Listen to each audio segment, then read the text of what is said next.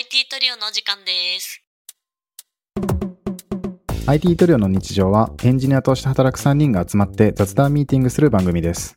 毎週月曜日に更新するこのポッドキャストは、東京のスタートアップでフルスタックエンジニアとして働く小倉くんと、名古屋でエンジニアとして働く元デザイナーチーズと動画投稿が趣味のフルスタックエンジニアのなべちゃん。でお届けしています。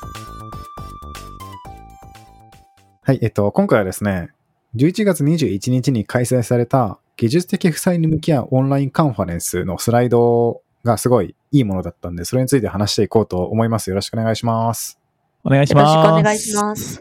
3人参加できてないんですけど、ちょなんか後から X で流れてきたスライド読んだらすごいいいものだったんで、ちょっと話したいなと思った感じですね。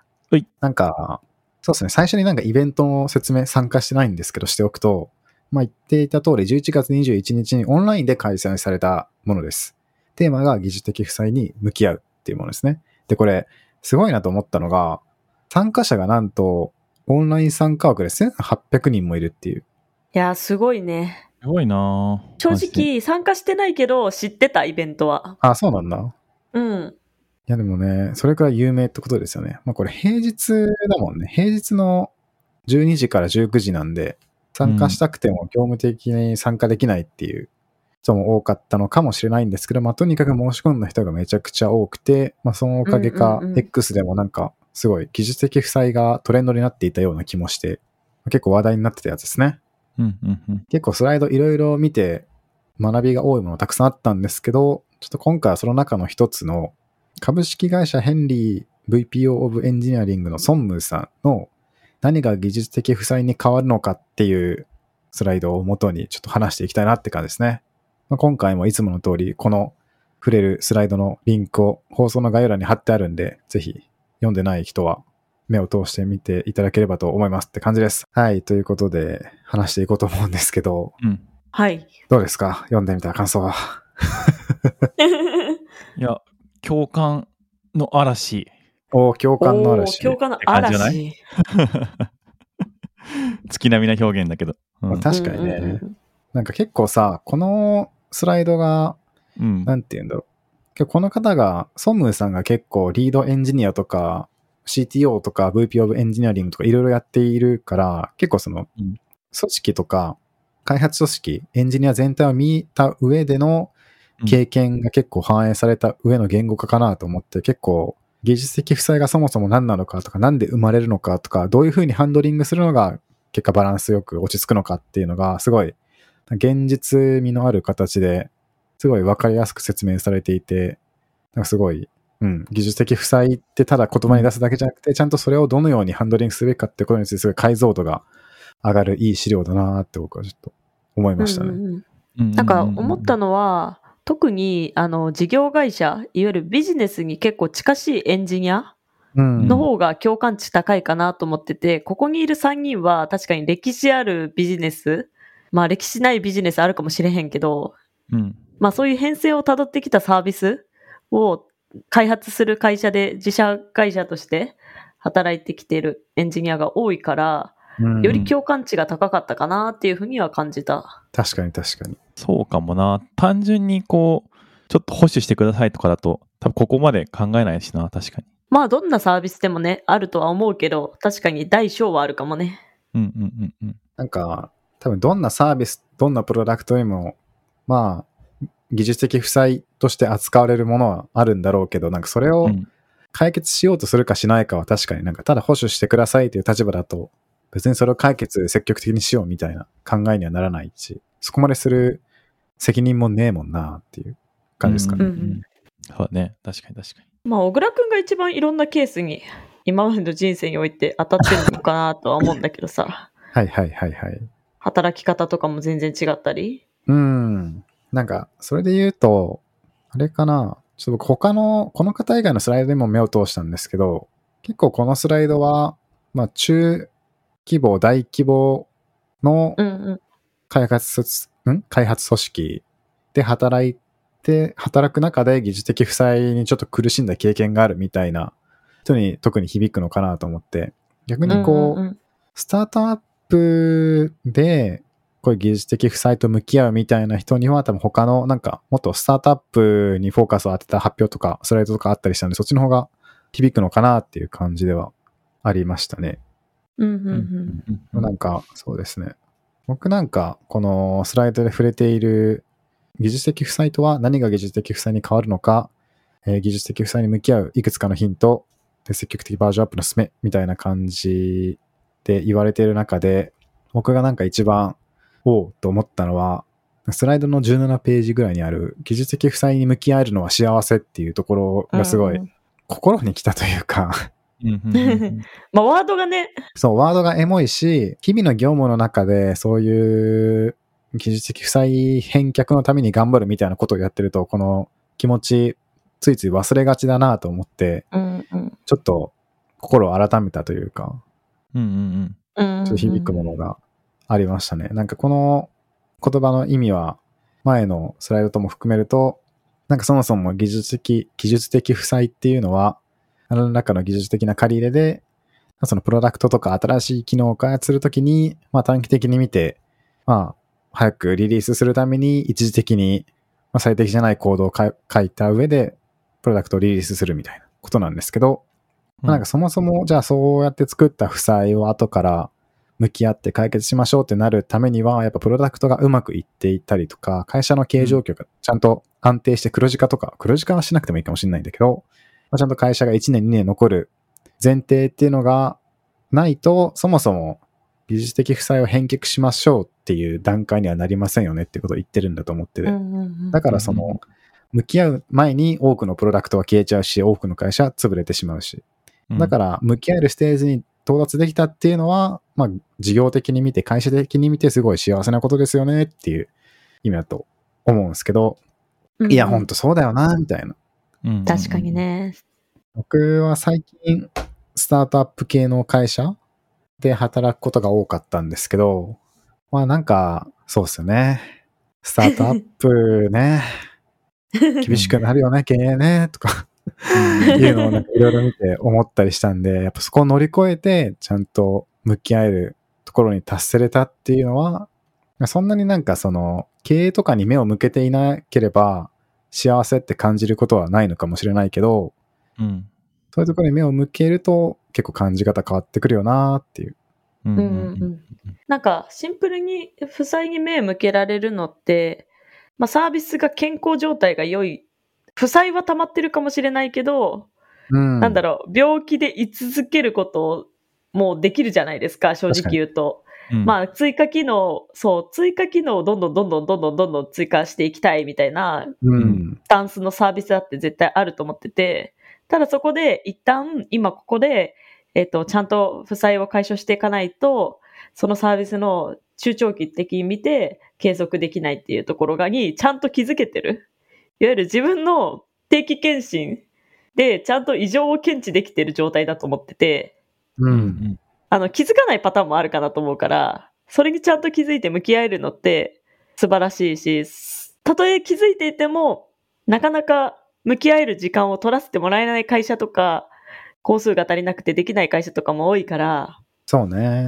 まあ、ここ、うんそういう機会がね、あったら、ありがたみを感じようって思いましたね、私も。ちゃんと向き合えてるって。いや、大事だと思うな、ほんとそれ。あの、本当にね、あの、負債会社ってめっちゃ辛くなることが多いから、ぶっちゃけね。あの、自分でこう、コード書いてて、いや、この、なんか、まあ、ブレームとかしちゃうとかもあるじゃん。これ誰がやったねんとかって。ないかな？俺だけかな？ちょっと。まあ確かに、これど、どこで生まれたんだろうみたいなそ。ちょっと、どこのプルリクからこれ生まれてるんだみたいな。この差分、あ、このプルリクだみたいなコメント、うん。ああ、コメントも、ああ、みたいそうそうそうそうな。そう。確かにないとは言えない。責めたりはしないんだけど、もちろん。そう。うん当然責めたりしないんだけど、なんか、あ、この人昔やってたんだな、ちょっと聞いてみようかな、話とか。あの、まあそういうのでやるんだけど、そう。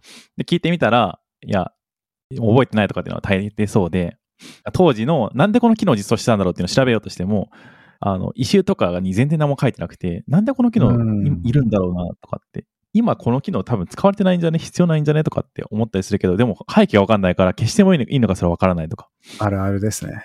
で、それをじゃあ今の人たちに、じゃあビジネスの人たちと構えて、この機能使ってますか？どうですかね？って言っても、やわかんないですとかってなって、え、何もわかんない、どうしよう？みたいな。これ消せるんかな？みたいな。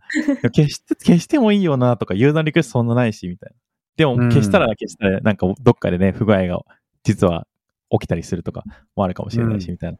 結構そういう辛いことがたくさんあって、再開所してると。で、そういうのを、まあ、やれるぐらい成長したんだな、この子はって思っ思ってやったら確かにちょっと可愛く見えるかも、楽しくできるかもな。うん。確かに確かに。成長した証だもんね。うん。そうそう。なんか、スライドでもさ、何が技術的負債に変わるのかっていう期間、期間じゃないや、セクションがあって、うん。そこで挙げられているのが何個だ ?4 つ？まあなんか、自分たちの技術的成長、自分たちの事業成長、ビジネスの変化、技術の変遷っていうのがあるんだけど、うんうんうん今の話は自分たちの事業成長に当てはまるのかなと思って。うんうんうん。そうだね。うん。最初作った時は別に負債とはなってなかったんだけど、プロダクトが大きくなって、コードが増えて、ユーザーも増えてくるにつれ、それが後から負債になっていったみたいうんうんうんうん。うんうんうんな。それは確かに負債になるだけの成長ができたっていうことでもあるから。確かにな私さ、ちょうどさ、今そういう時に行ってさ、うん。まあ、明日から、まあ、アーキテクチャを再考するっていう業務が待っているんですよ。あ、マジ？明日からなんだ。そう。結構すごいあな、それ。超タイムリーに明日から。で、それがなぜ必要になったかっていうのは、この新しい機能、新しいユーザーに届けたい機能を実装する上で、今のアーキテクチャが耐えられなくなったから。で、その機能が、まあ、ビジネスインパクトとしても大きいからっていうところ。うん確かにそれができることって、サービスの成長だなと思ってて、うん。事業が成長して、それに投資ができるって判断したから、そういうアーキ、リアキできる時間が取れてんだなって思ったら、正直、明日からの仕事が、なんか、ちょっと、重いしなと。重いし、大変だなって思ってたけど、うん。今、これができることに対して幸せを感じなきゃなって思えたわ、今。おー、今、すごいち。ょうど今、あ、事業成長してんだなって思えたわ。おーしかも、その理由がまさにクリティカルだったわ。うんうんうん。なんか具体的に言うと、レイヤードアーキテクチャのレイヤーが足りなくなってしまったっていうので、今までの小さめの機能を開発する上では、今のレイヤーで全然耐えられていたんだけど、う。ん。なんかもう少し大きなサービスというか価値を提供するには今のレイヤーだと足りないよねとか、もう少し見直すべき部分が細部にあったりとか、うん。追加回収ができなくなったりとかっていう状況になって、まあ今までね、最適はずっと尽くせてきたつもりなんよ。うんうんううんうん。ん。そう。なんか自分たちの行動が悪かったというよりか、その場その場で最適なアーキテクチャを選定していったと自負してるんだけど、それに耐えられなくなった事業の成長って思うと、負債が可愛い。やっと分かっ。た。今まで自分たちが書いたものはダメだったとかではないんだなっていうので、ダメじゃなかったしさ、多分その大きくなる前だったら、多分それが一番の最適だったっていうことだと思う最適だったと思ってる。そう。そう、それを忘れてた。その気持ち忘れてた。なんかさ、それ結構さ、なんか、なんていうの、転職したりとか、なんか新しいコードベース触り始めた時になんかおと陥りやすい、なんか、なんていうんですか、マイナス感情かなと思って。うん、うんうんうんそれまでの経緯とかを知らないし、その、今まで生み出していた価値を知らないから、今その場のコードと、今その場の状況だけを見て、結構、いや、このコードちょっと、やばいね。あるある。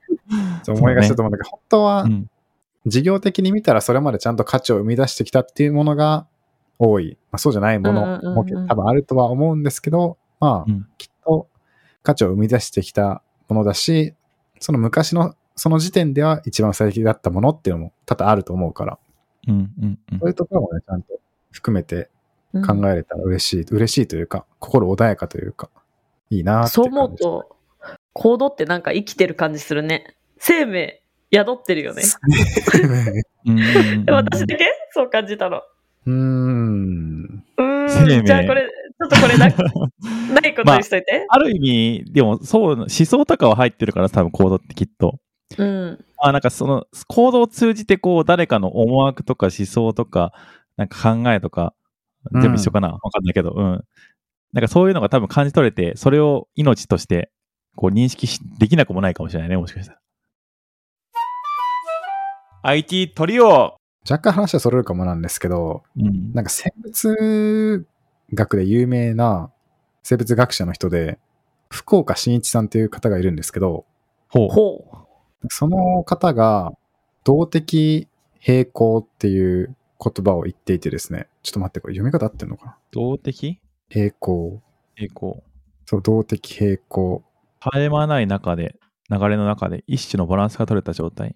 なんか聞いたことあるな。これなんかもしかしたらポッドキャストで言なんかったことあるのかね、も。うん。私、なんか小倉くんの口から聞いたことある。気がするわ。なんか改めて説明しておくと結構その、これ結構その福岡さんがその生物を見た、見たとき研究した中で、あの出会ったというか生み出した生命感なんですけど、いろんな生物って、まあ結構安定を保っているように一見見えるじゃないですか。なんか僕たちもそうじゃないですか。うんこの、チーズ鍋ちゃん、小倉くんも、今まで生まれてから、今この瞬間の27、8、9年間、鍋ちゃん、チーズ、小倉くんとしてちゃんと安定して保ってきたから、今ここで3人集って喋ってると思うんですけど、うん。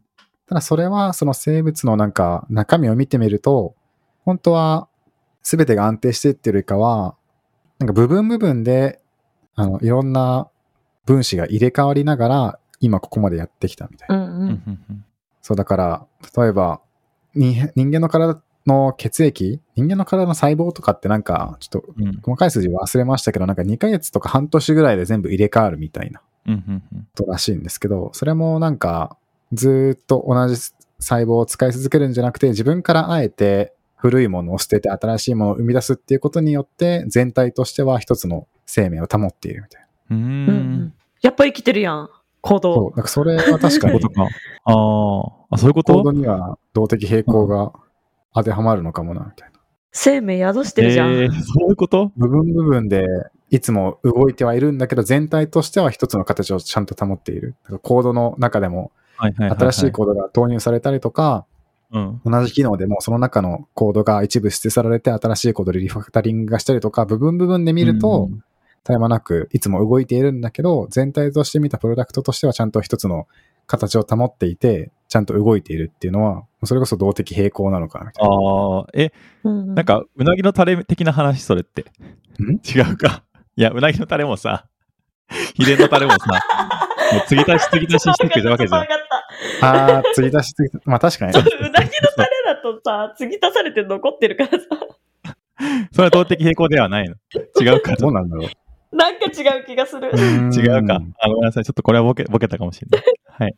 あの、ボケなんで気にしないでください。まあ、そう、だからそういう動的平平衡っていう、その、放っておくと崩壊するから、崩壊する前に自分から。分解して新しいものを生み出して全体の平衡を保つっていうのは、確かにうん行動にも当てはまるのかなみたいな。これあれだね。もし次技術的負債カンファレンスがあったら勝手にこのプログ、なんだろう、プロダクトのコードと動的平衡みたいなテーマでちょっと話したら、おーってなるのかもしれない。すごいね。生物学と紐づけて、全語ってくるのね生物学専門の人じゃないけど。すごい。行動は生命である。なんかスピリチュアルになるね、すごい。最初に動的平衡とはみたいな定義から大始めて。丈夫かな？ちょっとな。ポカーンってなっちゃうかもしれんな。追いつけるかなで、ちょっと他に話したいことがあってさ、あはいはい。あの、自分がほその別のところでちょっと共感というか、ああ、もうこれ本当になって思うところとしては、まあうんやヤグニの原則っていうのを紹介したんだけど、この YAG。あはいはいはい。あの、夢ね。そう。まあ、機能必要になるまで追加するなっていうやつだけど、うんやらなくてもいいことはやらないようにしたした方がいいですっつって。で、なんか将来的にこういうこと可能性があるから、先にこういうの実装しておこうとか、消費税、なこのスライドで消費税がない時代に消費税をケアして、なんか想想定して、なんかと特定の変数ができるようにちょっとパラメータ変えられるようにしとこうかとかっていうのは多分、うん。やべえとかそういうのとかもあるとは思うんだけど、そう。そういうのを事例として出てんだけど、なんか、これね、すげえ共感するんだよね。あの、実際の事業とかでも、あの、僕はその、最近だと MVC って言ってさ、あの、い最小機能で、の、なんていうのかな？なんていうんだ？MVP, ちょっとうまく伝えられない MVP だよね。そう MVP のモデル。ミニマあそれそれムバリエミニマムバリエブブルルプロダクト。バイブルか。うん。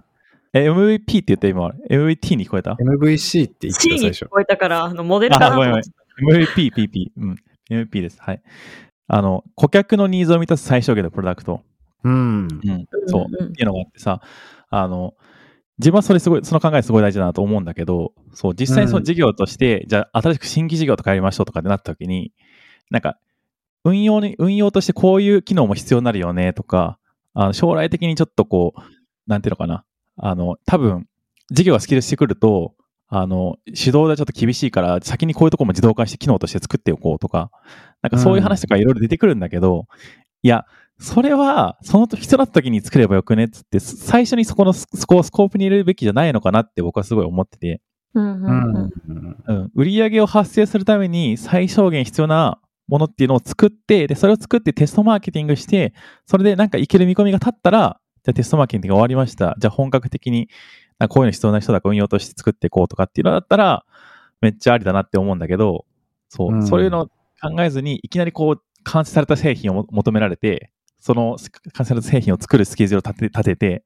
やっていくっていうので、でもそれって不確実性が高いし、実際に作った時に、やっぱりイニシャルの開発期間ってすごい長くなるし、で、うん。いざ出してみたらうまくいきませんでしたとか、思ったよりも伸びなかったですとかって全然あるわけだし、なんかやっぱりそういうのって僕はなんか結構すごい今まで無駄だったなとか、ちょっともったいなかったんじゃないとかって思うことがすごい体感としてあって、で、それでなんかその、こういうなんか技術的負債にしないために、最初からやっぱりその、後々どうこうっていうのももちろん大事なんだけど、一定のここまでにしとこうっていう判断もやっぱ必要なのかなってすごいね、ここは僕は共感したポイントうんでした。うんまあ、ビジネスもコードもね、机上の空論になりがちだからね。そうそうそうそう。ある程度今見えてるものに対してね、アプローチしなきゃいけないし。まあ、ヤグによく言うのはさ、あの、まあ、コードレビューの指針として定めるとか結構多いよね。このコードって何ですか、ヤグニじゃないですかっていうのをいつでも言えるように準備しておくとか。うんうんうんうん。ああ、なるほどね。なんかそういう指針を定めてるところもよく聞くなって、まあ私はやってないんですけど、あそうなんだ。今めっちゃやってる風にさ、喋ってるけど、まあ私はやってないんだけど、まあそういう指針を定めているところとかも多いなっていうイメージはあって、なんかそこら辺って、なんか、やっぱチーム内での感覚を揃えることってすごい大事だなって思ってて、うんめっちゃ思うわ、それ。そうだね。か確かにそれ大事だわ。うん。ただ一人がこの指針を定めていたりしてたけど、ビジネスの方針が違ったりとか、なんかそこの共通認識が取れてなかったら、みんなの思うように行動がヤグにならないとか、全然あると思うんだよね。うんなんかしかもその、ヤグニを、なんか、どのスパンでもってヤグニとして見るかみたいなのも結構、チームの共通認識作った上じゃないとなかなかメンバー間で共通認識作れないのかなと思って、うんうんうん。例えばなんか、ヤグニですねって言って、こう、なんだろう、フロントエンドとかだとなんかコンポーネントぐちゃぐちゃな形で、むしろコンポーネントを分割せずに、一つの画面を一つのコンポーネントでなんか何千行ものコードを書いて、はい、動きますからいいですよねっていうのに対してヤグニは、まあなんか言わないだろうなっていうのはなんか、うん。まあ明示、まあ誰でも思うとは思うんですけど、うん。うんもうちょっとそれが細かい理論になってくると、とはいえ、なんかこういうケースはすぐに起きがちだし、一般的に起きがちなので、認識しておいた方が良くないですか？みたいな。っうんうん。ていう、なんか、どの程度将来に備えるかっていうのは、結構、プロダクトとかチームがどういうふうに考えるかによって変わってくるから、やっぱそこのうん。共通認識をなるべく作らないと、なんか、まあ、レビューの時とかで衝突が起きたり、あーうんあ、あったがもう確かに実ああ際ー、。すっげえ納得してる。はい、あったあったあった。あの、自分としては、まあ、将来的にこういうことも必要になるかもなっていう頭はもちろんあるんだけど、うんうんでも必要にならない可能性も高いしな、だちょっと迷うな、じゃあやめとくかって言って、実装しなかった機能が、とか、実装しなかった、こう、コードの、なんか、書き方とかをしたときに、うん実際に指摘されて、で、あの、なんかこう、いや、自分としてこういうふうに思っててっていうのを話して、そう、衝突する、衝突までいかないけど、まあ、話し合って、直接話してとかは結構あって、確かにその感覚をすり合わせておくってすごい大事なんだろうなって。うんうんなんか一番いいアーキテクチャは、誰が書いても同じコードになること。うーん。だから、そこの認識とかも誰が書いたとしても同じアウトプットができるのが一番の理想だから、うん機能面でもコード面でもちゃんとすり合わせされてる状態が理想だし、それがちゃんと定義してみんなが分かって、分かる。その後入った人でも分かるうん。っていうのは大事だ。だよね。確かに確かに。なんか、長く秘伝のタレがあるコードって、誰かがいなくなると、誰もわからないコードって生まれがちだと思うんだけど、そういうものがなくなるようにデザインドックであったりとか、工夫とかも必要だし、それも、なんだろう。やっぱ生きているコードのために必要なパーツのうちの一つだと思うんだよね。うんうんうんそう。ね。なんかさ、その 一個あったのがさ、面白いので、あの、外注の人がいて、で、あの、外注の人に、なんかこう、管理画面でこういうの作ってくださいって言ったときに、管理画面として欲しかったのは、まあ、単純に、えっと、表としてデータを出せるようにしてほしいとか、そういうぐらいの機能だったんだけど、はいはい。この人が、その、あ、ちょっとグラフあったら見やすいと思うんで、グラフの機能とかも作って、いや、実装しましたとかっていうのがあって、わお。グラフ使うのにあたって、なんかこう、ライブラリとかこういうのを入れてますとかっていうのいろいろあったりして、うん。それ、それやっちゃうと、グラフの、やっぱ管理とかも保守とかもやっぱ大変なわけよ。そのいろんなライブラリが既存してたりして。まあライブラリそうだね。選定するやつそううんね。とかもあるから。で、そうなんか、こう言ってもないけど、そういうところでやって、やってくれた時があって、その人はやっぱりこう、いいと思ってやってくれてると思うんだけど、いや、やっぱりこう、こ将来的なことを考えると、そのライブラリの話もあるし、あの、なんだろうな、まあ、いろいろこう、やっぱ技術技術積み重ねる可能性が高いっていうのもあって、なんかやっぱりね、そういう、本当にね、やらなくても、ややった方がい、その一見その場ではよく見えるんだけど、やっぱり将来的なことも考えると、やっぱやらない方がいいんじゃないかとか、まあそもそもそういう機能を求められてないしとか、うんまあパッてしてるから、そう、そういうことがちょっと面白かったんだよな。確かにそうね、視野が違うからね、人それぞれ。そう。難しさあるね。事業ドメインへの理解度がちゃんとか高くないと、技術的負債のなんか上手なハンドリングっていうのも難しいのかな。あ、そうそうそうそう。そうねそれはすごい思ううんうん。本当にね。そうなんだよね。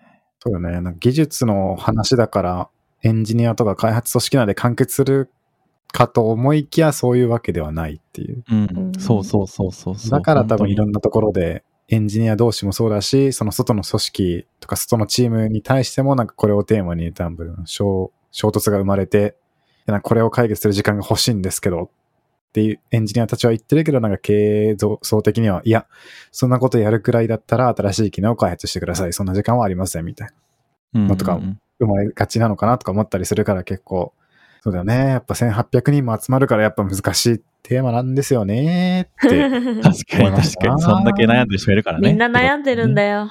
でもない会社ないから。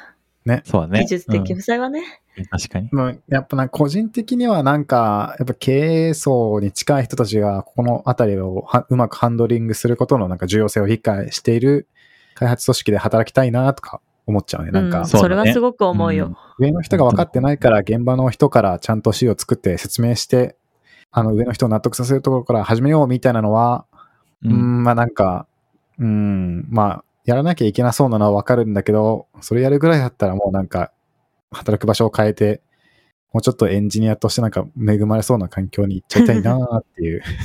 うん。まあわかる。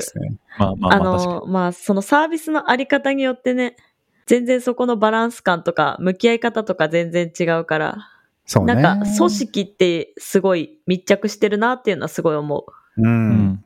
この技術的負債って言葉と組織っていうところは。そうだね。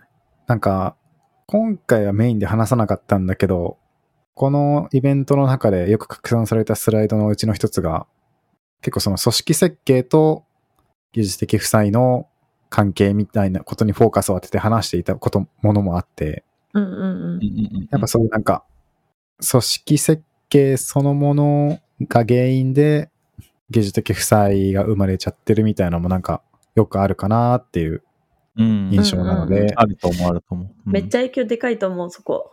そうだよね。なんか時間を使えないとか、その開発を担当するチームの構成とか、チームのメンバーがコロコロ変わるとか、逆にいろんな人が全ての行動をされるから、ぐちゃぐちゃになるとか、いろいろあると思うんですけど。いうんやー、そうよね。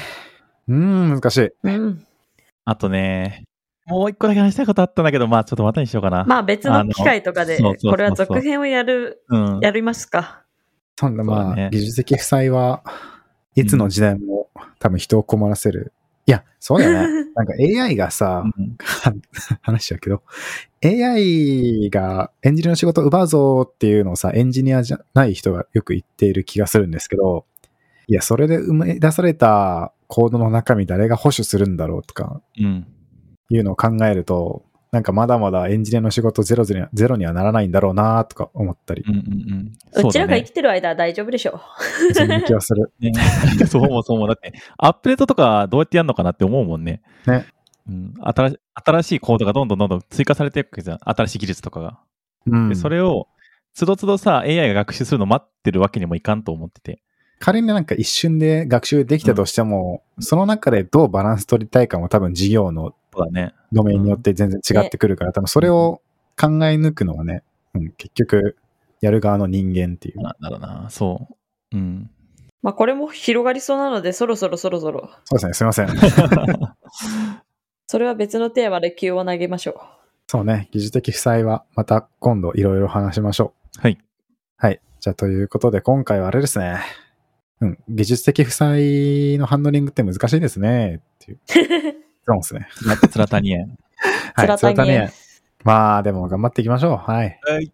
はい。じゃあそういうことで、今回は終わりにしたいと思います。ありがとうございました。ありがとうございました。ありがとうございました。言えてないや。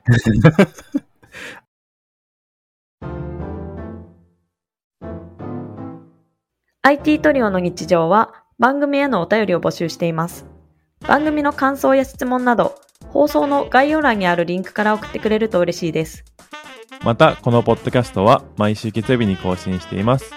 番組のフォローやレビューが励みになるので、ぜひお願いします。それではまた来週お会いしましょう。ありがとうございました。ありがとうございましあた。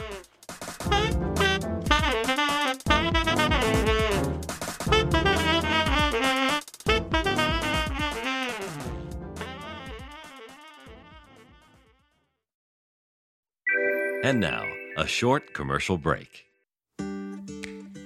現在エンジニアの採用にお困りではないですか？候補者とのマッチ率を高めたい、辞退率を下げたいという課題がある場合、ポッドキャストの活用がおすすめです。音声だからこそ伝えられる深い情報で候補者の興味・関心を高めることができます。